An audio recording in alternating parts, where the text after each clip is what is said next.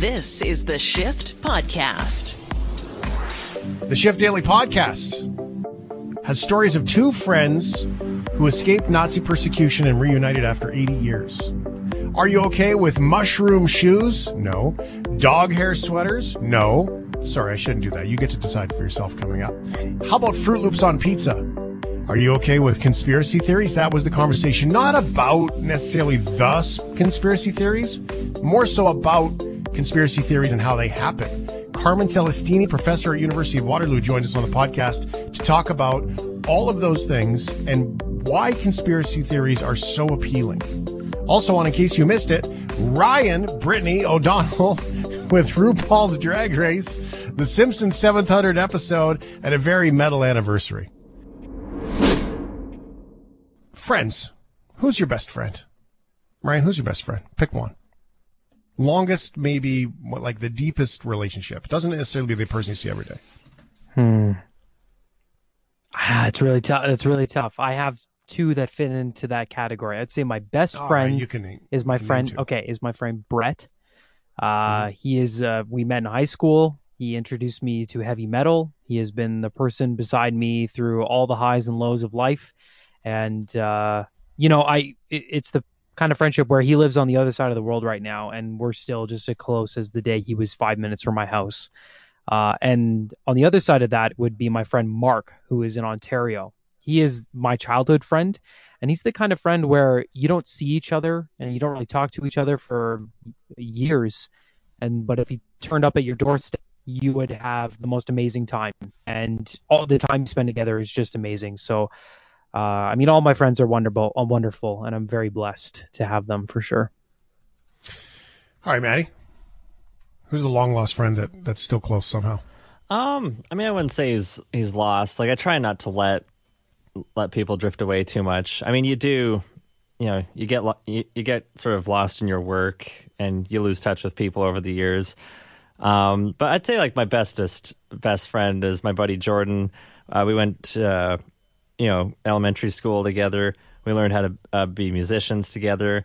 Played in a bunch of bands together. He was my best man, um, and he is he's always my best man. So it was an easy best man choice because he's always been my best man. So Right. yeah, Very that's cool. That's Jordan. Yeah, that's that's awesome. Mine is uh, my buddy Evie lives in Atlanta, so I don't see him very often. We don't chat very often.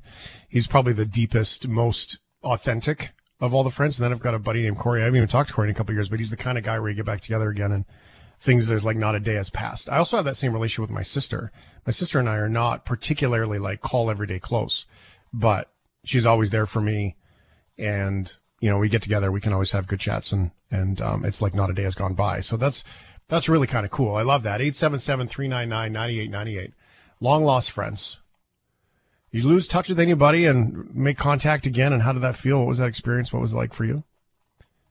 This reunion is very unlikely, also unforgettable. 82 years in the making. It's a story from Global's Mike Armstrong.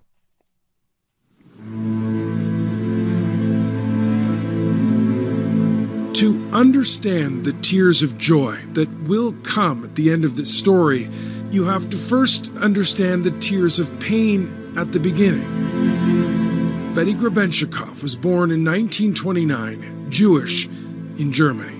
Those first years, she says, were wonderful family and friends, and then things started to change.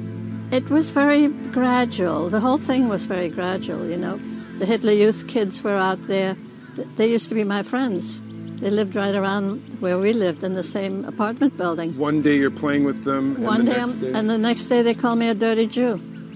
And they were wearing all the, the nice little uniforms, you know, with the swastikas and everything else. And they went off on picnics and all that. And I said to my mother, I want to go too. They're having such a good time. They're singing, they're marching. uh, And she said, That's not for us. We're Jews. And we have to be very careful. Wer sie geschmäht hat, hat uns geschmäht. In Hitler's Germany, growing up as a Jewish child meant losing one thing after another. Betty and her best friend were banned from parks and pools. They weren't allowed to go to beaches or even ride bicycles. Bands of stormtroopers roamed the streets. And then came November 9th, 1938. Kristallnacht, the night of broken glass. Angry mobs across the country targeted Jewish businesses, synagogues, and homes. We sat on the floor in our apartment in the dark. We were told not to make a sound. And we could hear the screaming and the yelling outside, and uh, people looking for Jews and yelling, saying, you know, kill the Jews and all that. And that uh, made an impression, you know. I can't even imagine. No. After that day, Betty's parents knew they had to get out to find safety somewhere else, anywhere else. The family studied Spanish, trying to get to South America, then English, trying to get to North America. When her father finally found a way out, he took Betty to her schoolyard to see her best friend, Anna Marie. I remember my goodbye with her, um, and we cried and we said we'll write letters to each other and we will always be friends. And she was my best friend, you know. And so we um, lost touch totally. At nine years old, Betty left everything and almost everyone she had ever known behind. Her father had found a ship to Shanghai. And these are my parents here. Today, she's kept a binder of memories, including the receipt for that trip. That paper might have saved your life. Oh, yes. Absolutely. The port of Shanghai was one of the only places in the world open to Jews without papers it became home to 20,000. Now, they were difficult years. When the Second World War started, there was the occupation by Japan, and after the war, there was the Communist Revolution. Betty would spend 11 years in Shanghai. She'd meet her husband, they'd move to Australia for a year, and then the US, where they would raise their five children. Oh, there's fish, there's turtles in here. Today, Betty lives in St. Petersburg, Florida, about a half hour from her daughter Jennifer. It could not possibly feel more different from her early life. Now, these two were murdered. That book of memories has pages of photographs of relatives killed in death camps. They were in Auschwitz. Aunts and uncles, cousins, and all four of her grandparents. So, how many people were killed? Oh, I would say. I, I never counted, really, you know, but I would say at least two dozen, maybe, you know. I don't know whether you've ever heard of the Shanghai Jews. Now, for decades, Betty has shared her story, talked about what she lived through and what she lost. But at almost every chance, she would also slide something in. Can I mention her here? Something that still hurt. Her name was Annemarie Wahrenberg. The loss of that best friend. I don't know whatever happened to her. She probably died in the war. But I'm not sure. An amazing story of long lost friends. Now, there is more to come on that. 877 399 9898. What are your long lost friends? Let's go to Ursula. She's in Oliver, BC. Hi, Ursula. I do need to be Hi quick here, but I want to Hi. hear your story. Yeah. Oh, yes, Jane. I just told a young man in 1965 I moved to Burnaby, and a few years later somebody moved next door, and that was a couple with three children. Anyway, her, his wife and I became good friends, and after seven years they moved away, and we lost each other. In the meantime, I lost my husband after 41 years of of uh, being married, and I was a widow. And then one day I hear from him, and he says that his wife passed away. And I said, I'm sorry to hear that. He said, Yes, she wanted to come and see you, but she didn't make it anymore. So can I come and visit? I said, Sure. So he came to visit, and six months later, he proposed to me, and here I am. married to the man who used to be my neighbor. I would have never dreamed that time that one day Whoa. we would be married. Wow. Yeah. You know, they always say that people come into our lives for a reason. Is that pretty That's much the, all the evidence yeah. you need right there? That is so right. Yeah, and we're very happy. We live in Oliver, you know that. Remember? You're Shane, right? You know I Yeah, live that's in right. Oliver. Yeah. That's right. So, you got and it. I I do. wanted to say to you, if you ever come to Oliver, you have to visit us. That's beautiful. I love this. This is Ursula. Thank you. If I come to Oliver, we will connect. Thank you. Okay, good. Thank you for the story. It's beautiful. I'm glad. That's oh man, that has made my day. I feel like I literally feel my heart glowing. Thank you, Yeah, Ursula. I, when when you came up with that subject, that, I said I do have to phone you because I needed to tell you that story. And I told the young man who answered the phone that I was also totally blind. Oh wow. Yeah, Wow. I've been blind for um, 15 years. But you know what? I'm a happy person. Nobody gets me down. And uh, yeah, I'm I'm sing and, and dance and, and cook and clean and you know whatever else comes with the house. Ursula, thank you very much. That's beautiful. I love it. I love it. I can feel it. Like I can feel the joy that pours out of you. Um, we have to continue with our story, but thank you, Ursula. Yes, okay, my dear. Take okay, care. take care. all of you. Bye bye. Thank you. Oh, what a beautiful human. Oh my God, you can feel it. Can you not feel that right now? Like you can feel it. Yeah, yeah, my heart is just full right now. It's just Yeah. oh, a beautiful story. That's like Oh, humanity right there. The best of it. Love it. Yeah. Th- thank you, Ursula. And I mean it. Um, uh, that'd be great. What, what a cool thing to do. Okay. So there is more to the story about how these friends got united. We'll get that coming up next with Mike Armstrong from Global's story about this, uh, reuniting of these, these young girls, 82 years in the making. There are fewer and fewer survivors alive to tell their story. The Jewish History Museum in Santiago, Chile is lucky enough to have another. She's almost the exact same age as Betty, grew up in Berlin, escaped just after Betty, and she too had a best friend she assumed was dead. Nicht sind Arbeiter, Angestellte. Buenas tardes, buenas noches.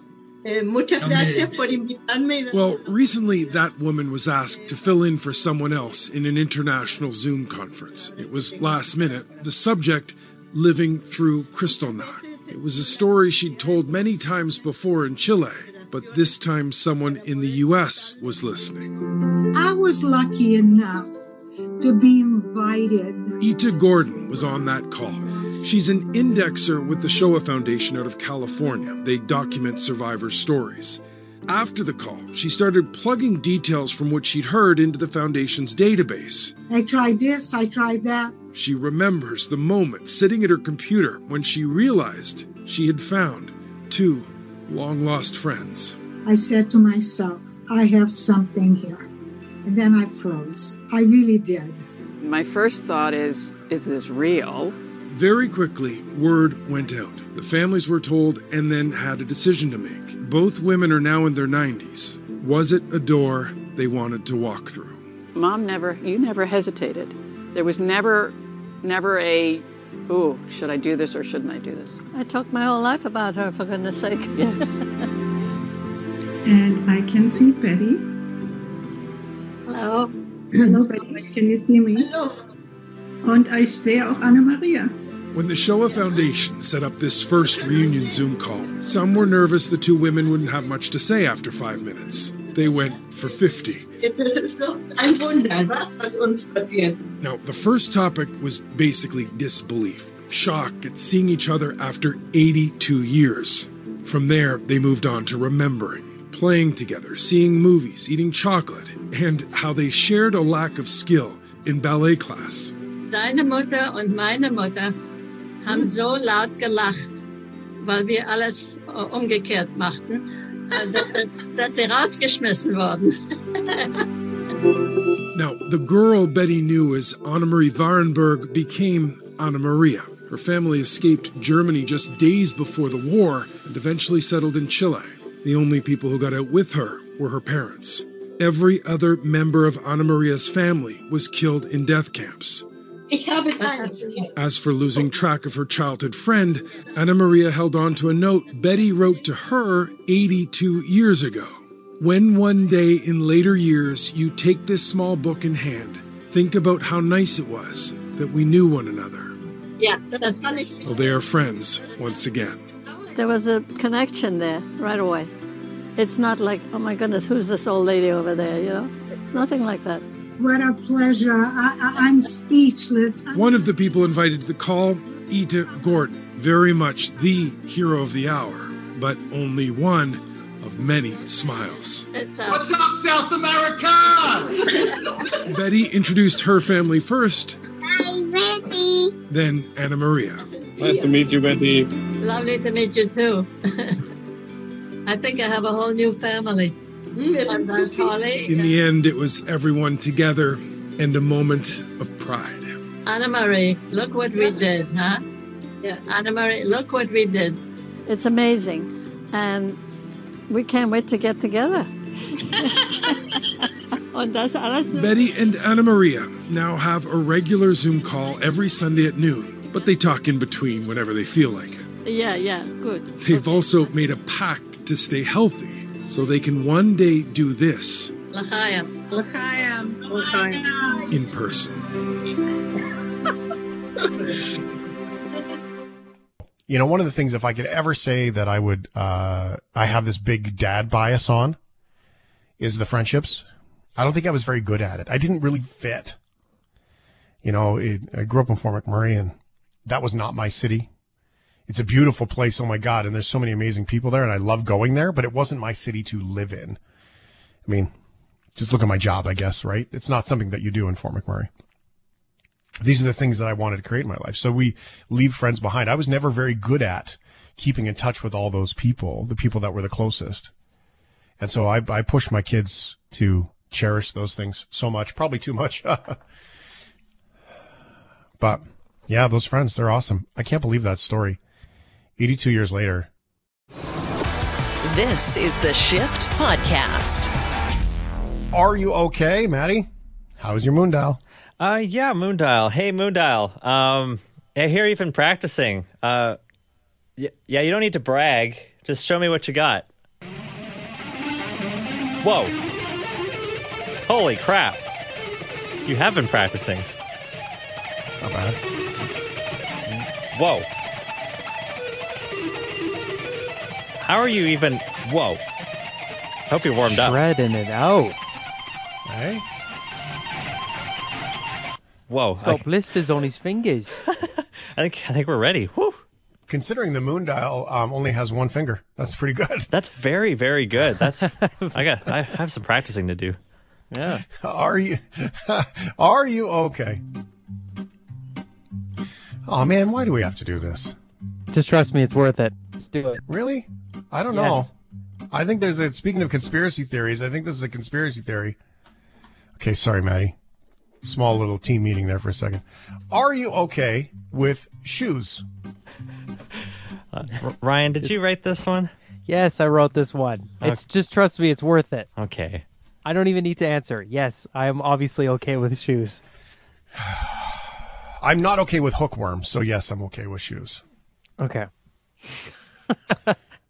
Although if there is sand or grass, share your inner hippie, ground your it. feet, and feel the connection to Mother Earth. I feel that, brother.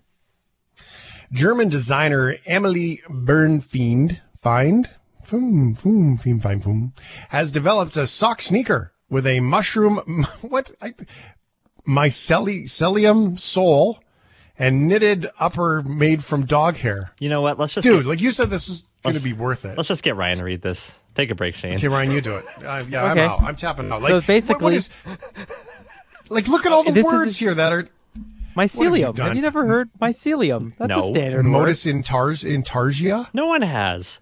Seriously, Is this no one's English? Jeez, you guys are coming never at me like heard a of bat out of hell right now. Holy moly! That's okay. We're not. it's called.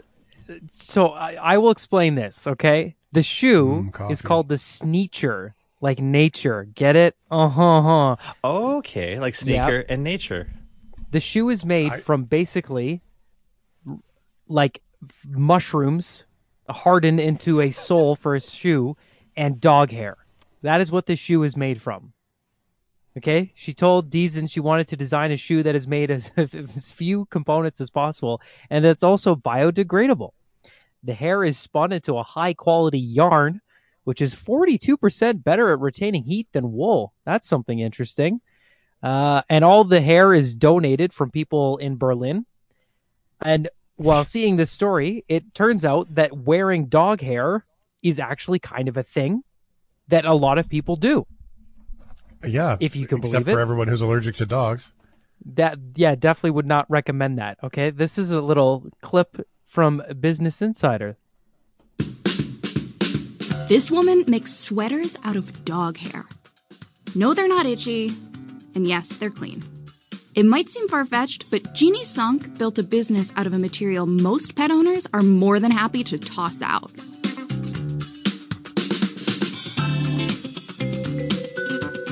This is Jeannie. This is Shadow. And this is a sweater made out of Shadow's hair. From shed to shirt, each item can take months to produce. And Sonks had to hire a team of artisans to keep up with demand. If you're watching this and thinking, who in the world would buy a poncho made of dog hair? You are not the target market. So who is? It's customers who realize they're about to lose their dog and want to have something to keep Oh my god. that they'll always have with them. And Ryan. Yeah. And Ryan would buy them, first of all. No, Second God, of all, you, you're, you're going to lose your dog, so you get a dog sweater. You talk about a therapy session waiting to happen. yeah. And, like, you know what you do? You get a little paw print made and you put it in a little frame in the corner of your office, and then you're going to feel better about it. You, this is, by the way, I would like to bring out, since we're having a domestic here, I would like to bring out the fact that Ryan skipped all of the script with all of the big words that he wrote in here for me. And what I think happened was, is Ryan wrote this, then he realized, That's a typo. and then That's he a typo. he basically decided that hey, you know what? Um, I'm just going to leave this for Shane to read because it's filled with typos. You did not use words like um, modus intarsia. You did not use words like chiengora. You did not use any of the other things in here. This is a can you talk about in- Tool Tool Dezeen. Tool Dezeen. She wanted to design a sneaker. Like you did not even. Well, this is the summarized. Sneature. Sneature. The gloves are off. Sneature. Man, you guys are coming at me. I mean, like, look, Wow. when I write this, you you summarize half the scripts I write, so I just thought, Yeah. hey, I'll do the same thing here. And Well, when it comes to this, typos. you're right. This was a uh now looking at it, Ch- Chinorga, Chinorga. I yeah, you're right. But do you guys really need to know what dog hair in fabric is called? Are you Do we need to know? Because I'm that certainly someone not. has a, a dog hair s- sweater. I I like this mushroom sneakers. That was all right. I'm, I mean, it, like it sounds ridiculous, but I feel like at some point in the future, everything is just gonna fail in terms of manufacturing, and we're just gonna be left with assembling everything from nature. And like we laugh, we laugh at this now, but we're gonna be wearing these in like Yeah. five years. Can't wait for There's a- Kanye West's new collab with his dog. Oh dear. yeah, well. So there's a dog I follow on Instagram. Is Brody the dude, and he's a labradoodle, but he's like big, like afro curly, like big hair, right? Like beautiful, amazing. The kind of the when people have straight hair, the kind of curly hair that we wish we had.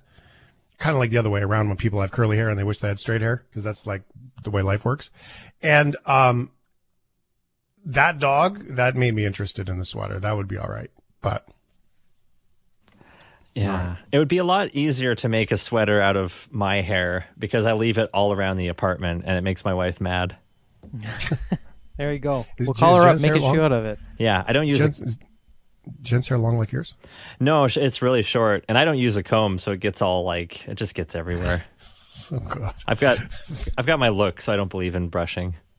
I've got the look. I've got my look. That's a typo. All right, are you okay? Are you okay with Froot Loops? Oh man, you should just hear them on the phone.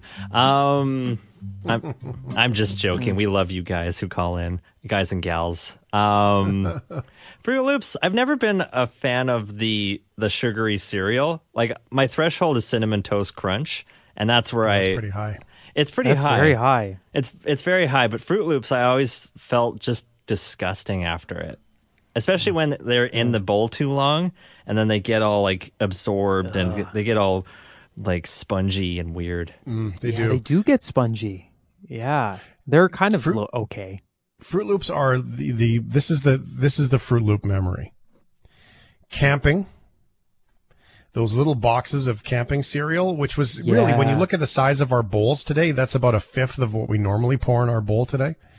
Those and then you cut try to cut it open with a knife because the perforated things didn't open, and you open up the little barn door flaps, and then you try to have your little tiny in a box with plastic bowl of Froot Loops. That's where Froot Loops were magic. That's where Froot Loops should stay. And I appreciate that. I mean, I am a Honey Nut Cheerios or Raisin Bran kind of guy to show my age. Honey Nut Cheerios, pretty awesome. Yeah. Uh, but also, it's all so incredibly high in sugar. Oh my God. All right. There are some cool ones out there too. Cinnamon Toast Crunch, my daughter's like, it's like food group in our house for her. Hmm. A pizza shop in Iowa is dividing the internet with a new, no, a new menu item. This is WWCCB Charlotte. Fong's Pizza in Des Moines is now serving a Froot Loops pizza. It comes with sour cream and cream cheese sauce. It's topped with mozzarella, Froot Loops, and drizzled with Greek yogurt and condensed milk. Some people say they're eager to try it. I don't know those Ooh. people, and others are calling it a crime against humanity. That's where I'm at. Yeah, me too. That's the most horrific sounding thing I've ever like food wise. That's top tier awful. Yeah, but treats a pizza. That's heavenly. Yeah, that's different. Like that's that's an your whole pizza concept right there is dessert based. But it's like I don't know, somewhere in the middle there it got lost. It got, you know, I don't know, creation is just God's work alone, I guess, when it comes to pizza. I don't When it comes to understand why they would put cheese though. Like why not just make it frosting? Like go all dessert to combine yogurt, cheese, Yeah, like a sour cinnamon bread. cream. Kind Yeah, of- like yeah. that that's one thing. This sounds like an abomination. It's like when people try to push like, "Hey, do you want to have this peanut butter and jelly cheeseburger?" No. I want one of those separate from the other. Don't weird me out. Yeah, that's weird. Okay, text messages. Um, Froot Loops cereal was uh, only the best with the three original colors. Uh, Stoner Meal, Froot Loops box cereal. Froot Loops raw from the box. Raw? Mm, not sure that's the word, but I get your point. I mean, it's very clear. You've communicated clearly that raw cereal is, is what sans milk. Um, yes, that was the only time we got little box cereals. That was the only time you got, when I was a kid, that was the only time you actually got the good cereals, right? You, you, you got corn flakes. That was about it. You're allowed to put a little sugar on top before school and porridge. So we didn't ever get, like you, if you ever wanted corn pops or Froot Loops or any of those ones, that was the only time you got them was in those box cereals when you're out camping or on a family trip or something like that and in a hotel room somewhere with quick, eat your cereal. Um, gag and a chuck on that creation. Maple nut shreddies rule. I haven't had maple nut shreddies. Shreddies, that was the one. That was another one that we used to have to eat. Oh, shreddies with Um, brown sugar though. That is an amazing cereal. Really? Well, we used to yeah, do it. Is it- that's what my does it grandma come with brown sugar? No, Oh, you have the- to do it yourself, but Hmm. it's worth it. Dave in Alberta is like me. Uh, multigrain Cheerios, dryer with milk. Dave probably also doesn't speed like I don't. Uh, Apple Jacks on dessert pizza would rock. Apple Jacks is good. I was never a big cinnamon, like apple cinnamon flavor, fake flavor. Real life flavor, fine. Um, yesterday we had a pizza crust with beets. What's wrong with you? Why would you do that? Yeah, man, beats are for music. They're for boxes. Pizza for boxes. Exactly. It's the Shift Podcast. If there's been anything we've tried to somehow talk about and avoid at the same time here on the shift, it's been conspiracy theories. It's incredibly difficult on the radio to be able to somehow filter through in real time what is real information and what is not real information. Sometimes you get it right, sometimes you don't, but the good news is is more times than not we we filter through it and we wait. You wait and you you look and see if the information is legit. Yeah. Dig a little deeper. I think Uh, that's what Carmen Celestini is here with us, and Carmen uh, does this. This is what Carmen does. Uh, Carmen is postdoctoral fellow in the Center of Hate, Bias, and Extremism, uh, instructor of the University of Waterloo. That is a very long business card. Thank and you. these are like you go to work to have conversations about things that people are terrified to talk about. every day. I teach a course on conspiracy theories and post truth to students in their first year. Wow. So when we look at conspiracy theories, one of the things that we haven't done a very good job of, I think, here on the shift, I, I, know the media has not done a good job of it, but we talk about conspiracy theory this and extremist that. We've seen it in COVID, we've seen it in US politics, we've seen it all over the place, but we've never really sat down and talked about what is a conspiracy theory in order to sort of create that agreement around it and that foundation. So, where can we start? Well, that's sort of a tough answer to give because conspiracy theories are usually some type of answer to a question that someone is asking. And that question is sometimes based in talking about an injustice, and that's how they're articulating it. At other times, it can be an answer to a fear. So if there are continuous disasters or really bad things that are happening to a person or to a nation, the things that you would normally turn to to try and find the answer. So, say if you're a religious person, it could be prayer. Um, if those things aren't providing the answers or stopping this sense of disaster and impending doom, you try to find something that is causing it. And conspiracy theories, in many ways, can actually provide those answers. So it can be a group or a cabal that are controlling something for nefarious reasons. And the things that are happening, you can cite as being part of their tools to try and get to some evil end in your mind. So it can be that. It can be an articulation of fear, and sometimes it can overlink. So, some of the research I do is for Christian apocalyptic thought, so believing in the book of Revelations, but also linking it to conspiracy theories and how those two things overlap, which we see happen a lot on the internet with a lot of conspiracy theories. So.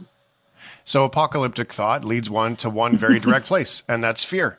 So yes. people are are not able to imagine or control or be certain around the outcome, which uh, me as an existential study person, um, that that's the magic place where the good stuff starts. Mm-hmm. So on the other end of the spectrum, this is a place where it's terrifying for some people because they can't imagine not being able to know that they're going to live past, you know, 2024 when the sun rises on the 31st day. um, and or whatever it works out to be. I just made that up. now you've pretty, started a conspiracy. Great. I'm going to trail it back theory. to you. it, it's so easy to start conspiracy theories. Um, but no, but seriously though, it really does come from fear, doesn't it? It really does. So, I mean, there's a few things that have to happen. There has to be um, distrust in institutions. So, if you distrust the government or any type of powerful organization, that is built distrust that makes you not believe the experts or the people who are the authority in a certain area. There has to be a notion of fear, and there has to be someone or something that you blame for that fear of these things that are happening. So there is a lot of racism that's involved in conspiracy theories. There is a lot of alienism that's um, or aliens from outer space that are involved in conspiracy theories. Um, there's a lot of hopes that are considered in conspiracy theories as well. I mean, right now there is um, you know, this idea, one of the conspiracies floating around between QAnon and COVID right now is called the Great Reset. And although it's linked to some very negative connotations, one of the things that's going to happen because of the lockdowns and COVID and us not being able to go to work and do the things that we would normally do is they think that there will be a great reset where all of our debts, our mortgages, everything will be eradicated and erased and that we will own nothing and that you know eventually that will make us the slaves to this elite cabal. But this notion because in covid right now you know people are losing their jobs. Economic precarity is really something that many people are facing at this point in time. So it offers a little bit of hope but it comes at a great price. So you know there's this notion of fear still attached to this but still your hope as well. Well when you look at something like the great reset it gets compounded by the fact that politically some of the vocabulary and terminology mm-hmm. that's used in the Great Reset. Now, I just call it lazy politicians.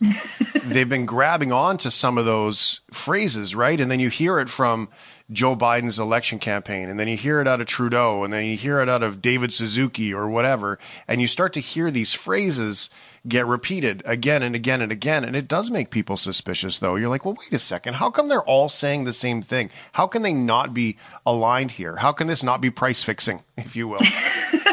well, I mean, the actual term, the Great Reset, actually came from um, an economic forum group. And what they were doing were making predictions about 2030 and what we would see in the world. And one of the predictions was that we would own nothing and that we would rent our spaces. And when that was actually tweeted out by the organization in 2016, it was shortly deleted thereafter.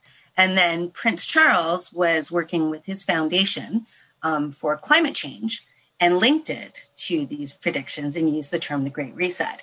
And that's what started this sort of new realm happening. And people were sort of talking about it in the background and these ideas of the Great Reset and connecting it to the New World Order.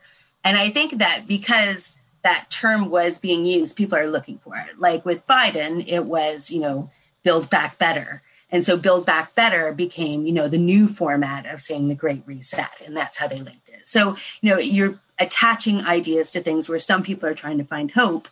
You can find the darkness that's within that hope as well and say, you know, like they don't know the truth. I know the truth kind of positioning. So now common sense moment.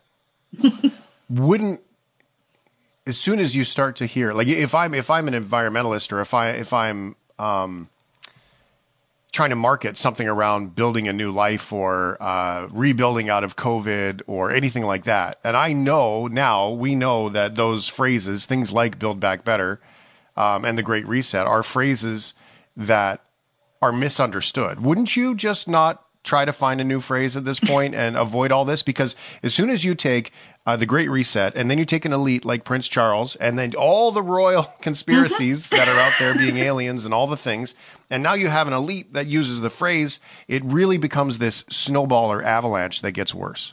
It really does. But I mean, I can't obviously speak for Biden's party or I can't speak for Prince Charles, but as an outsider looking in, I do think that at some point they don't really give conspiracies credence. So, you know, they might not actually think about it. I think, you know, perhaps Prince Charles was like, I'm trying to do good here and, you know, set a thing and set in motion to help the climate.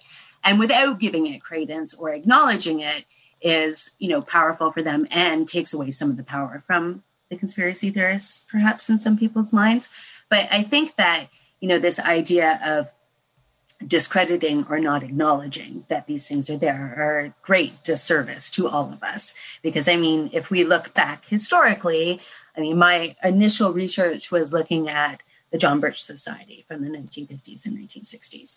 And we can see how the use of religious language and hierarchies and the idea of, um, you know, capitalism being a sign and free enterprise being a sign of, of religion and then putting in fears and conspiracy theories built a small, very powerful political group.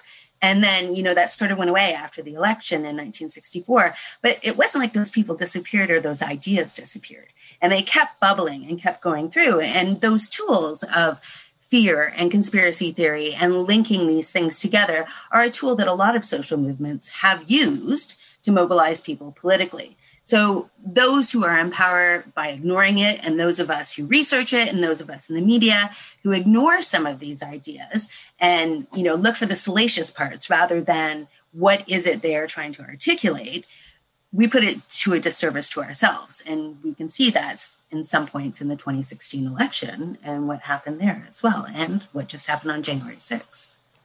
So there are some amazing books that have been. Simon Sinek is great with his books about why um, there are all kinds of books about the question why. And we do lose that, right? We do when mm-hmm. we stop asking why. I, there, there's a thing about conspiracy theorists that I will admit that I quite love, and I think that there. I wish there was more people like that in the world that would challenge. Well, why? Why is it there's this? I put a guy on the radio once. He was a, a flat, uh, flat earther, mm-hmm. and he was great. Um, and he he was everything a flat earther you would think would be.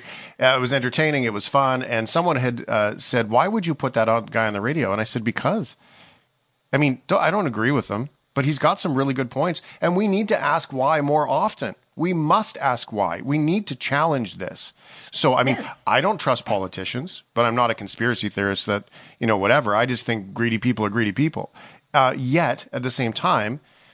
We have to have a little bit of trust and we've got to challenge it and we've got to ask why. We've got to say, well, why is it that Canada doesn't seem to have any brass tacks against China? We need to ask the question, why does this political party keep getting in trouble for that? Why does that political party keep getting in trouble for this? Why do these things keep happening? And let's be honest, we're having the same conversation today that we were having 10 years ago, 15 year ago, years ago, 20 years ago. Nothing has changed. So, how is it that we find that balance between um, the desperate confirmation bias seeking, find me convenient evidence, not willing to do the work, inflamed people that stand up for this? How do we balance that with the placid, I don't care? People who just go with it and find a happy medium where we get some advocacy and things to happen. I mean, is it even possible? I don't know. I mean, I think that, I mean, that could return just to the idea of that, you know, it is part of our responsibility to be civically engaged and part of our responsibility to be active within, within society. And, you know, there are always going to be a contingent of people who are not active and who aren't questioning and who are not going to be a part of the process and, and have a voice. And I think that when we look at people who voice things on all sides of the political spectrum, they ask questions and they try to put things into position where how do we understand it from a different lens or from a different person? And i think that when we talk about conspiracy theorists they are asking some questions that need to be asked and that other people don't ask.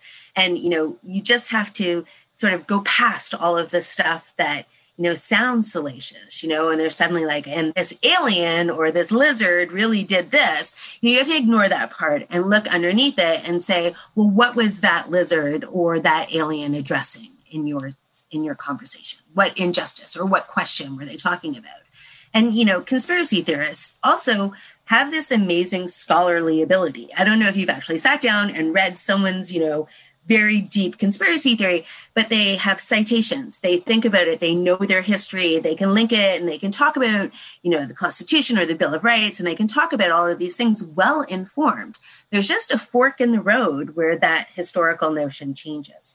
And, you know, sometimes it's cyclical self um, referencing where they talk about things that they've written about something else, but really paying attention to what is the trope that is throughout whatever they're going to. We'll actually talk about what they're afraid of, what injustice they're trying to put out there, or what, you know, is there a social economic thing? Is it a racial thing? Is it something that is not being articulated or they're too afraid to articulate? And so look to something else. And that's what we focus on. Well, that gets into uh, some real human elements there. And we talk about the things that we think we can control. We don't talk about the things that we uh, can't control. We don't share those things, right? Uh, you know, oh, my partner and I are breaking up. Well, we only talk about that because we think we can control that. We can think we can control the narrative, as opposed to when we're worried about breaking up with our partner, we often don't say anything. I mean, so that's just a human, a human thing. Is the difference then um, between curiosity and conspiracy? Um, I have questions versus I have answers. Is it a little bit of righteousness?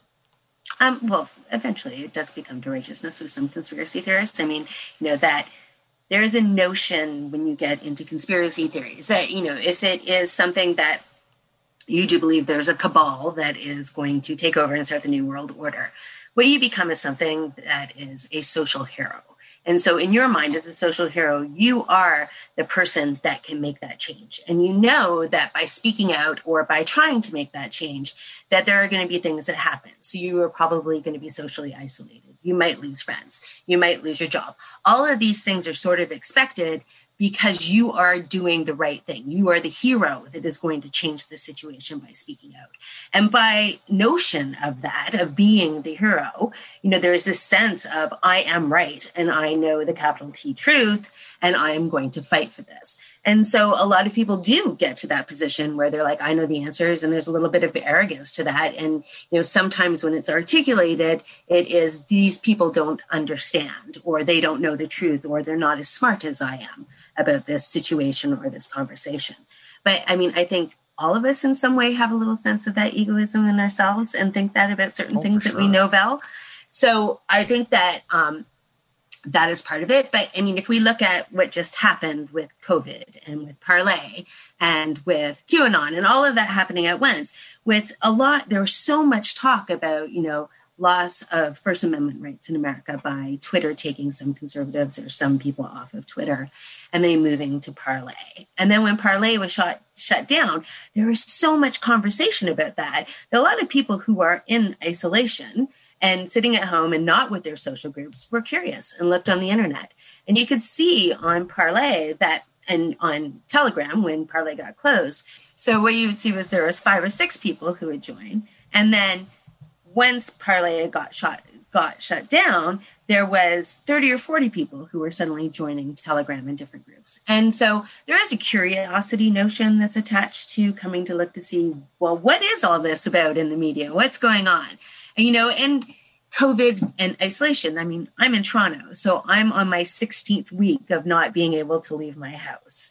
And, you know, I can see my friends and neighbors in the outlying cities being able to do things on their social media, but I'm still locked down. And so that isolation can lead you to not having friends and not having communities. And so you dip your toes into some of these pools and you end up creating communities and you end up making friends online. And they're always there. There's someone there 24 hours a day to talk to. And right. curiosity can lead to these communities and engagement and things that, you know, if there is a term that you believe in and someone is using it and there's a link there. Commonalities are created that may not have been created in the past under the situation that we're in now. So new ideas friends of proximity. it's an amazing notion isn't it? Mm-hmm. okay so all of this i just want to settle that we all agree that the illuminati is real though right? Um, yeah of course but I can't tell you that now, can I? well, because you're clearly a member of the Illuminati.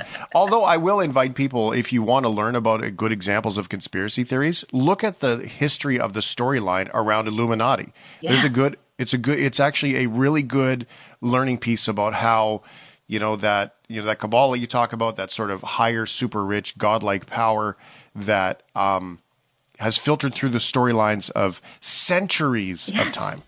Yes, I mean, I it's one of the things that I have my students in the first week of class is read the history of the Illuminati, and you know, with that, I have them read like Robison's book. I have you know chapters from that, chapters from Nesta Webster, some chapters from the Insiders of the John Birch Society, and then Phyllis Schlafly and the Kingmakers, and then Tim LaHaye who talks about it. But then, you know, well, what about Jay Z and Beyonce? You know, now they're linked to the Illuminati. You know, so it's a story that doesn't seem to disappear, but it definitely changes throughout the decades and generations for sure.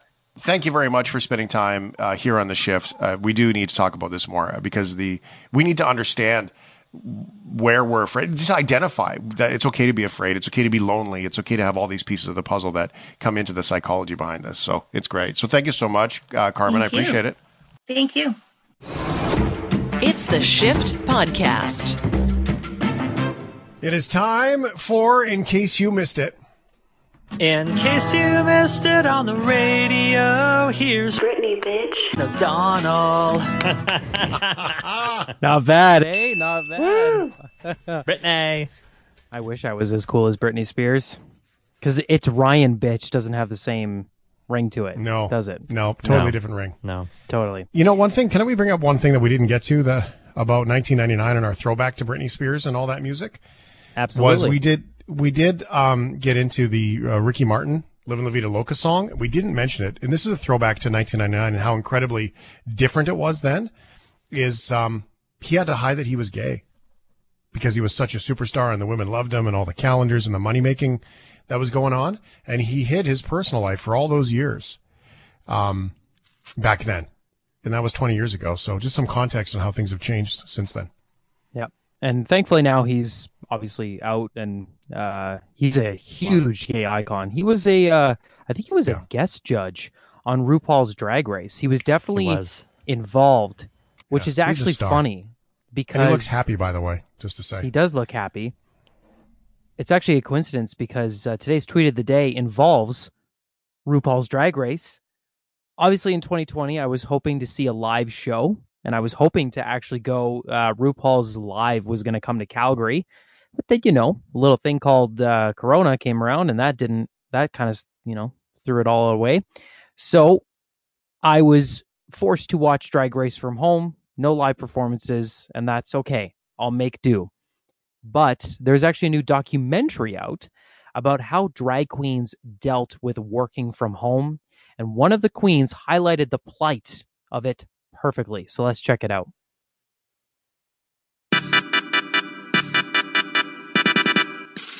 It's the tweet of the day. So the documentary is it's very wordy. It's basically Corona don't got no drag queen down. It's it's like a long, very long, exaggerated title. Uh, but it is cool. So the special walks through the season 13, which is the current season, uh, of how each of the contestants on RuPaul's Drag Race, the reality show, dealt with, you know, coronavirus. Uh, they had to scramble to get this season put together, and you can watch it now. It's on right now. It, it's not over yet. Uh, you can see, you know, the plexiglass between all of the the judges. They separated the queens at the start of the show and then put them together after a few weeks. You know, like they quarantined while competing. It was quite interesting how they managed to pull it off. You know, some of the things this season I, f- I feel are a bit off, and I f- some of the challenges as well. And you, they're making do. And the fact that we're even getting a RuPaul's Drag Race season right now is a miracle. Um, but so this documentary follows it. Now, there's a clip from this that was shared on Twitter today that I loved because we can all relate to this. Not just drag queens, all of us, especially Shane will know. I can relate to this. You know, Lala Wi-Fi Ri. Oh, that yeah. Sorry, Matt. I was going to do a little intro. So Lala Ri. I oh I see. I wrote that. I was just ranting and I wrote that. I uh, that's my bad. I apologize. Now I will get into this. I'll stop rambling. But Lala typo. Ri, yeah, big time, is one of the contestants on the show, and she was talking about how internet was a challenge for them to deal with because they kept, you know, having issues, much like myself. So, and before you hear this, don't adjust your radio. This is what it sounds like. you know, the Wi-Fi and you know technology was the B-I-T-C-H. We were free sometimes. Um, I would be in my conversation because you know I, I get really animated and really dramatic. I Get really into her, so sometimes I would really be into it, and she didn't catch any. But we got through it. We pushed through it. Exactly. They purposely left the pauses and glitches in the documentary to drive the point home. and God, I feel that. Said what? At my old apartment or my old house, rather, uh, my internet every every five minutes. Shane, right? Be Mhm. doing a Teams meeting, and I I'm gone.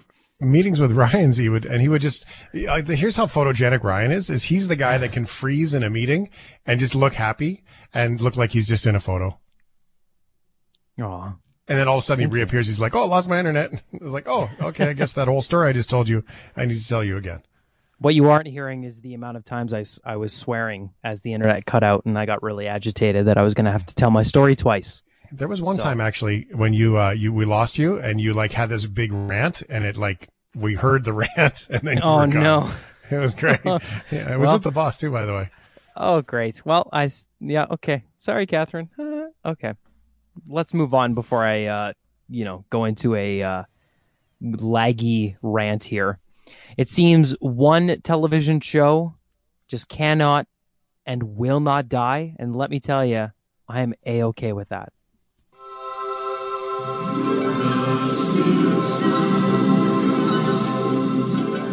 Yes. Can you believe it? Another year, another two seasons of The Simpsons, just ahead of The Simpsons' 700th episode. Wow. How ridiculous is that?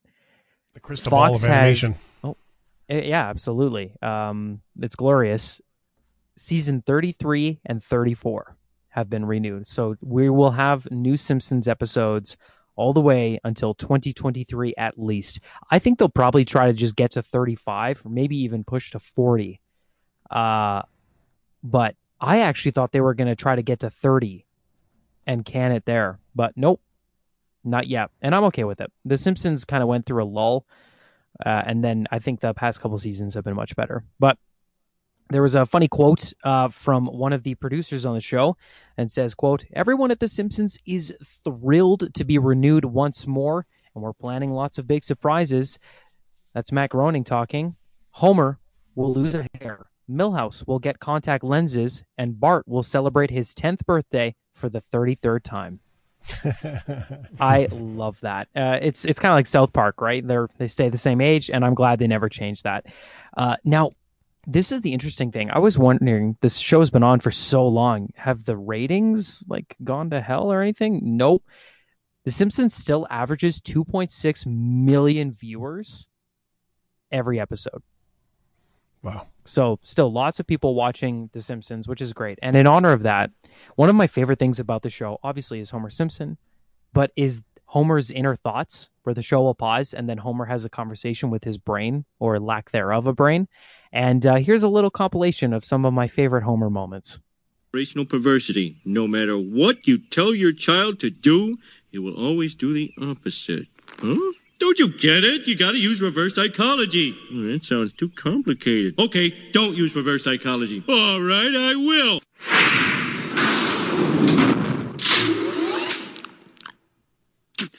Who the devil are you? Don't panic. Just come up with a good story. My name is Mr. Burns. Don't. Oh! Aha!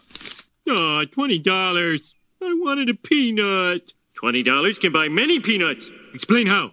Money can be exchanged for goods and services. Woohoo! get it, get it. Go up! He slips and falls on a peanut in that clip, by the way. Yeah. So, oh, I love that show so much. It's a good show. so many memories and uh, very good bonding thing with my parents too. Watching that show every Sunday, man. Uh, here's a really weird one. We talk about crypto and blockchain a lot on this show, even though we still don't really understand it. Now, can you imagine a band releasing an album via blockchain? Because that's happening. Uh, yeah, their next album, Kings of Leon, is going digital, literally. Kings of Leon jumping into the crypto collectibles game, putting out their upcoming album as a non fungible token or NFT, a way of making unique digital collectibles. NFTs in the sports world are traded like baseball cards, with some going for thousands of dollars, and art NFTs are sold like rare works of art and can go for millions. The Kings of Leon album NFT will cost 50 bucks, include a vinyl copy and special visuals, and fans can bid on one of six golden ticket experiences that will give them front row seats at Kings of Leon concerts for life. The album, When You See Yourself, is out Friday. Jason Nathanson, ABC News, Hollywood. free concerts for life. I don't really understand how you would get the album and how you would listen to it. Uh, but free concerts for life. Count count me count me right in. Yeah. What do you guys what do you guys think about that? Well, it's- it's a free concert for life, but uh, unfortunately, you're gonna have to see Kings of Leon for the rest of your life. Um, I'm just kidding. They are they are just totally an okay rock Okay. band. I have some thoughts about Kings of Leon I'd like to share actually. Uh, All right. I think Kings of Leon are generally really not good, but they have one album, Mechanical Bull, front to back. It's amazing. Like seriously, I don't know what happened. Like they, you know that song "Use Somebody"? That is one of my least favorite songs ever because you in like 2008 or whatever that song came on, you get in the car, mom's driving me to school, and she turns the radio on, and every day it was just, you know that I could use somebody. Yeah, I hated that song. Yeah, but, Sex on Fire was about sexually Exactly. transmitted viruses. Sex on Yes. Fire is a great song, and uh, Super Soaker was it a fantastic song. Mechanical Bull, that album, as well as uh, Temple, which reached number one in Canada as well. Great album, and apparently they put on a good show. I would go if somebody offered me. I would go, but uh, anyway, it's an interesting way to release your album in like a collectible way. I, I I still don't really understand how you get the album and how you listen to it. Like when you buy that, do you get a code, or I, I don't know. But I mean, hey, Well- good for them for trying. I would look at it the other way, doesn't it? Isn't it telling when they're willing to give you free concerts when you buy the album? Like that's how. Yeah. Oh, you know, sometimes you just give stuff away because you need people to show up. Yeah, and the the thing I'm worried about is like, do you create the spectacle to take away from how bad your new album is? Because that would be oh, kind of Well, yeah. genius. Well, That's I'll what tell I'm you wondering. what. So we'll have to see. This show on Friday. is free. The podcast is free. The shift is free. It's free everywhere. Do you really think we would have like it's like number one nighttime show? Do you really think we would have this listening audience if people had to pay for this? Yeah. Really? No. Like so. Like we're literally just like giving it to you every night, Right. her. whether we want to or not. Yeah. So enjoy we, it. But nobody's gonna pay for this. Like this whole thing, four hours. Like no one's gonna pay for this show.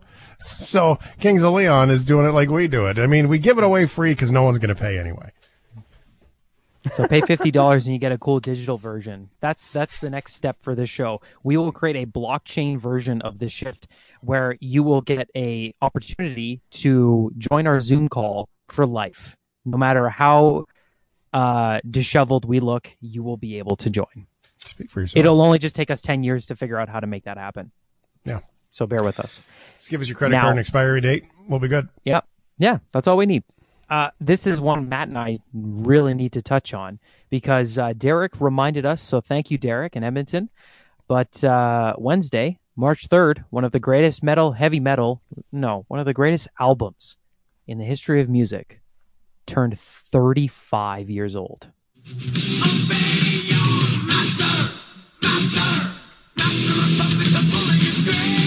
Yes. Never heard it. Master, uh, really? Master of Puppets by Metallica, the third album, and unfortunately the last one uh, with uh, Cliff Burton, who died in a bus accident on that tour, uh, turned 35 years old. That album, man, oh my God! When I saw I saw Metallica for the first time in 2017, we were in Quebec City to see Iron Maiden, and Metallica was in the city at the same time. So we thought, hey, that'd be a cool show. And uh, standing in that crowd of over 100,000 people, hearing them play that song live, uh, I immediately fell in love with the band, the album, front to back. It just absolutely shreds. It is the first heavy metal album to be introduced to the Library of Congress for preservation in the U.S. Uh, it's like six times platinum. Uh, it's a masterpiece, and I love it to death. Yeah, and um, I even geeked out a little bit about it on my Instagram. Here is a clip of me playing the thing that should not be. Big fat heavy riff there.